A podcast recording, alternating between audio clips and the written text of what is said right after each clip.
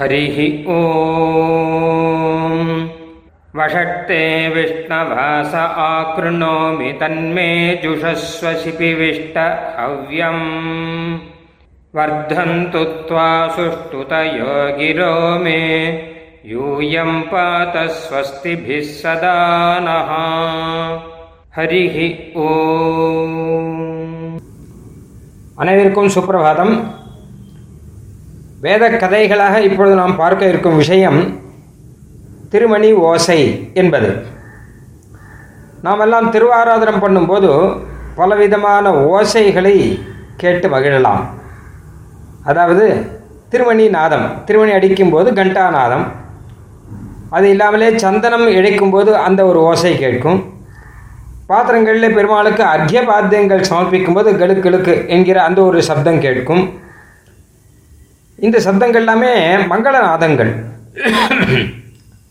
இந்த சப்தங்களை கேட்டு அசுரர்கள்லாம் ஓடி போயிடுறாளாம். ஆராதனத்துக்கு தடையாக இருக்கக்கூடிய அசுரர்கள் ஓடி விடுகிறார்கள். பெருமாளுக்கு இந்த நாதங்கள் எல்லாமே ரொம்ப பிடிக்குமா? ஸ்ரீமத் பாகவதத்தில் அழகாக வரும். பூர்ணமாக ஆராதனை செய்யாட்டா கூட இந்த நாதங்களை எல்லாம் கேட்டே பெருமாள் சந்தோஷப்படுவான் அப்படின்னு இருக்கு.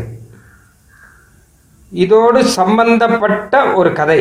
இதை ஞாபகமுறுத்துற மாதிரி ஒரு கதை வேதத்தில் சதபத பிராமணத்திலையும் தைத்திரிய பிராமணத்திலையும் இருக்கு. மனோ ஸ்ரத்தா தேவஸ்ய என்பதாக இங்கே ஆரம்பிக்கும். அதாவது ஆதி காலத்தில் மனு அப்படின்னு ஒருத்தர் இருந்தார். அவர் தான் நமக்கெல்லாம் முன்னோடி. மனு கிட்டேருந்து வந்தபடினால்தான் நாமெல்லாம் மனுஷியர்கள் அப்படின்னு பெயர். அவருக்கு ஒரு பசுவம் ஒரு மாடு ஒன்று இருந்தது. இது தெய்வீகமான ஒரு மாடு இது. அது சத்தத்தை கேட்டாலே எல்லாருக்கும் சந்தோஷமா? ரிஷிகளுக்கெல்லாம். ஆனால் அசுரர்களுக்கெல்லாம் அந்த சத்தத்தை கேட்டால் அடியோடு ஆகாது. ஏன்னா அசுரர்களை பார்த்தா அது ஒரு மாதிரி கத்தும். அவளை பயமுறுத்துகிற மாதிரி இருக்கும் அது. ரிஷிகளை பார்த்தா அவளை வரவேற்கிற மாதிரி இருக்கும் அந்த நாதம். அதனால் அசுரர்கள்லாம் ஓடி விடுவார்கள். அது மட்டும் இல்லாமல் அது வாயிலேருந்து பெரிய மூச்சு காத்து ஒன்று வரும். அதுவும் அசுரர்களை தூர தள்ளி விடுமா இது ஒரு தெய்வீகமான ஒரு மாடு. அது சாதாரணமானது கிடையாது. அதனால் அது அது மனுவுக்கு பெரிய பாதுகாப்பு. அந்த மனுவனுடைய யாகத்தை எல்லாம் நடத்தி கொடுப்பது கிட்டத்தட்ட அந்த மாடு தான் ஏன்னா அத்தனை பாதுகாப்பாக இருப்பது அப்படின்னு அர்த்தம். ஒரு சமயம் அசுரர்கள்லாம் இதை பற்றி ஆலோசனை பண்ணான் ஒன்று கூடி ஒரு மீட்டிங் போட்டால் இந்த மாடு இருக்கிற வரைக்கும் நாம் வந்து தேவர்களை ஜெயிக்க முடியாது. அதுவும் இந்த மனு யாகம் பண்ணிகிட்டே இருக்கார். அதனால் இந்த மாட்டுக்கு ஏதாவது வழி பண்ணணும். ஏன் இந்த மாட்டுக்கு போய் நம்ம இப்படி பயந்து சாகிறோம்? அப்படின்னா ஒருத்தர் சொன்னார் அப்படி இல்லை மாடு போடுற சத்தத்தை கேட்டு மகரிஷிகள்லாம் வந்தான்னா நம்மளை பஸ்பமாக்கிடுவா அதனால் நம்ம பயப்பட வேண்டியதுதான். அப்போ நமக்கு பெரிய ஒரு தொந்தரவாக இருப்பது இந்த மாடு தான் இதை ஒழிச்சுடணும். அதுக்கு என்ன பண்ணுவது? மாட்டை போய் கொல்லுவதற்கு என்ன வழின்னு யோசித்தார்கள். ஆனால் இது அவ்வளோ சுலபம் இல்லை. ஏன்னா மாட்டு சத்தத்துக்கே ஓடி ஒழிகிறவா? அதை போய் எப்படி கொல்ல முடியும்? மாட்டு மூச்சு காத்துக்கே மூணடி போய் தள்ளி விடுறவர்கள் அதன் கிட்ட போய் எப்படி கொல்ல முடியும்? அப்போ என்ன பண்ணலான்னு யோசிக்கும்போது அங்கே அசுர புரோகிதர்கள் ரெண்டு பேர் இருந்தா. அப்போ வந்து நாங்கள் வழி சொல்கிறோம் அப்படின்னா கிலாத்தர்னு ஒருத்தர் ஆகுலின்னு ஒருத்தர். மனு கிட்ட போய் யாகம் பண்ண சொல்ல வேண்டியது. மனுவுக்கு யாகம் பண்ணுறதுனா ரொம்ப பிடிக்கும். அந்த யாகத்தில் இந்த மாட்டையே பலியாக கொடுத்து விடலாம்.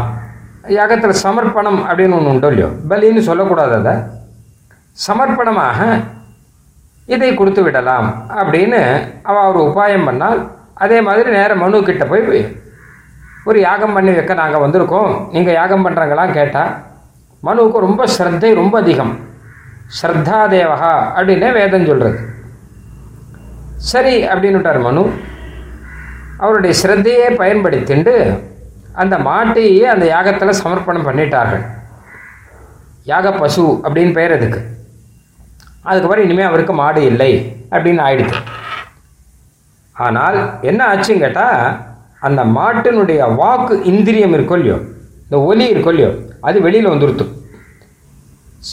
எப்பவுமே ஒரு ஜீவன் அவனுடைய கடைசி காலத்தில் அவனுடைய வாகிந்திரியம் முதலான இந்திரியங்கள்லாம் வெளியில் வந்துரும்னு வேதம் சொல்கிறது அந்த மாதிரி இதுவும் வெளியில் தப்பிச்சுன்னு வந்துருத்து. மெதுவாக அது அந்த மனுவினுடைய மனைவி தர்ம பத்னி அவள்கிட்ட அந்த வாகேந்திரியம் போயிடுது. இந்த விஷயம் அசுரர்களுக்கெல்லாம் தெரியாது. அவர்கள்லாம் மாடு தான் போயிடுது இனிமேல் கவலை இல்லைன்னு இருந்தா. அடுத்த தடவை மனு யாகம் பண்ணும்போது அந்த யாகத்தை அழித்து விடலாம் அப்படின்னு அசுரர்கள்லாம் ரொம்ப கம்பீரமாக வந்தா. இப்போ தான் மாடு இல்லையே நம்மளை யாரும் எதுவும் பண்ண முடியாது அப்படின்னு சொல்லிட்டு கம்பீரமாக வந்தான் ஆனால் யாகத்தை அழிப்பதற்கு அசுரர்கள் வரதை பார்த்த உடனேயே மனுவனுடைய மனைவி பயந்து போய் அவர் ஒரு சப்தம் போட்டாரா? அந்த சப்தத்தில் இந்த மாட்டினுடைய சப்தமும் கலந்து போகவே அவர்கள் அசுரர்களாக பிடித்தார்கள். ஓட்டம் ஓடி ஓடி ஓடி கடைசியில் போய் ஒரு இடத்துல போய் சேர்ந்தார்கள். அவர்கள் பேசினார்கள் அப்பா அந்த மாட்டினுடைய சப்தம் எப்படி திரும்பி வந்தது? மாட்டினுடைய சப்தம் மாத்திரம் இல்லாமல் மனுஷ குரலும் சேர்ந்து போச்சே இப்போ. இப்போ நம்ம கதையும் பழைய கதையை விட மோசமாயிடுது. இன்னும் பயமாக இருக்கே இப்போ என்ன பண்ணுறது அப்படின்னு யோசிக்க ஆரம்பித்தார்கள் அப்போ மறுபடியும் அந்த அசுர புரோகிதர்கள் கிட்ட போய் கேட்டார்கள். அவர் சொன்னார் இப்போ ஒன்றும் கொடிமொழிகி போயிடலை. மறுபடியும் ஒரு யாகம் பண்ணலாம். மனு கிட்ட சொல்லி யாகம் பண்ணி அந்த மனுவனுடைய மனைவியே இதில் அர்ப்பணம் பண்ணிடலாம் அப்படின்னு விட்டார் இப்படி இல்லாமல் என்ன கூட மனு ஒத்துப்பாரா? அப்படின்னா மனுவுக்கு அவ்வளோ சிரத்தை. யாகம் பண்ணுறதுல அவர் அவரையே யாகத்தில் சமர்ப்பிக்கணும்னா ரொம்ப சந்தோஷம் ஓகேன்றுவார். அதனால் மனு கிட்ட சொல்லலாம் அப்படின்னா சரின்னு சொல்லிட்டு இவர்கள் அப்படி ஏற்பாடெல்லாம் பண்ணார்கள். யாகமும் ஆயிடுத்து. அதே மாதிரியே யாகம் ஆயிடுத்து. ஆனால் இப்போவும் கூட அந்த வாகிந்திரியங்கிறது அவர்கிட்டேருந்து தப்பிச்சுன்னு இருக்கு மனுவனுடைய மனைவியை விட்டு அது விலகி போய் இந்த தடவை அந்த இந்திரியம் என்ன பண்ணித்துன்னு கேட்டால் யாக பாத்திரங்களில் ஒழிஞ்சுன்னு இருக்கும் யாகத்துக்கு உபயோகிக்கிற பாத்திரங்கள் இருக்கொள்ளியோ இதுக்கெல்லாம் யஜ்ஞாயுதம் அப்படின்னு பெயர் வேதத்தில். அந்த யஜ்ஞாயுதம் சொல்லக்கூடிய யாக பாத்திரங்களில் போயிடுது. இப்போ அடுத்த தடவை அசுரர்கள் வரும்போது இந்த பாத்திரங்களுடைய நாதம் இருக்கொல்லையோ இதுவே அசுரர்களுக்கு பெரிய பயமாக இருந்தது. இதுவே அசுரர்களை ஓட ஓட விரட்டித்தான். யாகத்தில் சம்யா அப்படின்னு ஒன்று இருக்குது அது பார்த்தா கதாயுதம் மாதிரி இருக்கும். உலுகலம் அப்படின்னா உரல். அப்புறம் உலக்கை அப்புறம் அம்மி இதெல்லாம் யாக பாத்திரங்கள். இதெல்லாம் சப்தம் கேட்டுட்டே இருக்கும் யாகத்தில். அப்போ இந்த உப்பலா அப்படின்னு ஒன்று இருக்குது ஒரு கல் ஒன்று அந்த சம்யா உப்பலா இதெல்லாம் வச்சு அடிக்கும்போது அதுக்கு மந்திரங்கள்லாம் இருக்குது அந்த மந்திரத்திலே இப்படி தான் வரும். தேவர்கள் உன்னுடைய நாதத்தை கேட்டு சந்தோஷப்படுவார்கள். அசுரர்கள் உன் நாதத்தை கேட்டு ஓடி ஒளிவார்கள். இப்படியெல்லாம் வரும். அந்த மாதிரியான நாதம் யாக பாத்திரத்திலேருந்து வந்து தான் அதை கேட்டு அசுரர்கள்லாம் ஓடி ஓடி ஒழிந்து விட்டார்களாம். அதனாலே யாகம் நிர்விக்னமாக நடைபெற்றது அப்படின்னு அந்த கதையில் வரும். வேத கதையில் ஆச்சரியமான கதையிலே வரும். இதே தான் யாகம் மாதிரி தானே நம்ம செய்யக்கூடிய திருவாராதனம். இந்த திருவாராதனத்தில் நாம் கண்டா சேவிக்கிறோம் இல்லையோ? மணி நாதம் அதுவும் அப்படிதான். வித்ராசினி விபுத வைரி வரூதினீனாம். பத்மாசகாய பரிச்சார விதௌ பிரயுக்தா அப்படின்னு வரும். கண்டாநாதத்தை கேட்டால் திருவாராதனத்துக்கு எதிரிகள்லாம் ஓடிவிடுவார்கள். திருவாராதனத்துக்கு அனுகூலமாக இருக்கக்கூடியவர்கள்லாம் ரொம்ப ரொம்ப பாகவதர்கள்லாம் ரொம்ப ரொம்ப சந்தோஷப்படுவார்கள். லோகத்திலே நாம் பார்க்கலாம். ஆராதனை பிடிக்காதவள்ல மணி சத்தம் கேட்டாலே அவளுக்கு காதை புத்திப்பாள் ஆராதனை பிடிச்சவாள்லாம் மணி ஓசைங்கிறது ரொம்ப மங்களமானது காலங்காத்தால் எழுந்த உடனே மணி ஓசை கேட்டால் ரொம்ப நல்லது. இப்படியெல்லாம் சந்தோஷமாக இருப்பார்கள். அந்த கண்டா நாதத்தோடு கூட தான் சுவாமி தேசிகன் அவதாரம் கண்டா அவதாரம் அதனால தான் அவருடைய நாதம்ங்கிறது பரவாதிகளுக்கெல்லாம் பிடிக்காது. ஆனால் பகவத் அனுகூலர்களுக்கெல்லாம் சுவாமி தேசிகனுடைய நாதம் இருக்கொல்லியோ? அவர் அருளி செய்த கிரந்தங்களுடைய நாதம். அதெல்லாம் ரொம்ப ரொம்ப பிடிக்கும். பாகவதர்களுக்கெல்லாம் ரொம்ப ரொம்ப பிடிக்கும். மற்றவர்களுக்கெல்லாம் பிடிக்காது அப்படிங்கிற நிலை இருக்குது அதெல்லாம் சரி திருவாராதனத்தில் அசுரர்கள் எங்கேருந்து வந்தா? நாங்கள் ஆற்றுல பண்ணுற திருவாராதனத்துக்கு தடையாக அசுரர்கள் வருவாளா அப்படின்னு கேட்டால் தாராளமாக வருவார்கள். அவர்கள் நமக்குள்ளே காமம் கோபம் முதலான முறையிலே வருவார்கள்.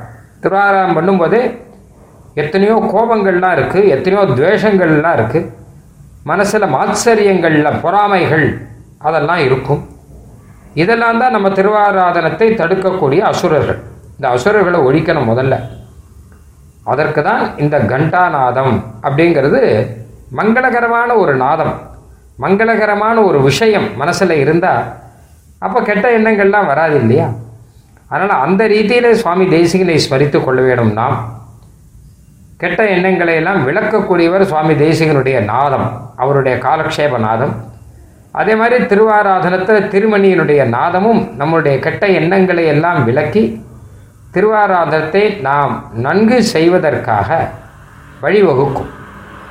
ஆராதனத்திலே கண்ணாபின்னான் பேசுவது கண்ணாபின்னான் சண்டை போடுவது இதையெல்லாம் தவிர்த்து விட்டு நல்ல நாதங்களையே திருவாராதனத்தில் எழுப்பி குறிப்பாக கண்டா நாதத்தை எழுப்பி நல்ல ரீதியிலே நாம் திருவாராதனம் செய்து பயன்பெற முடியும் என்பது இதனுடைய சாரம்.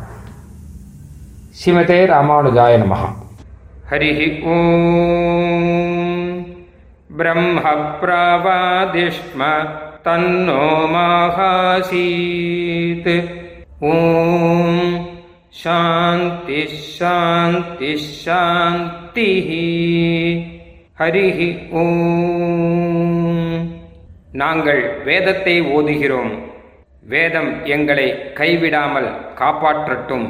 ஸ்ரீமதே ராமானுஜாய நமகா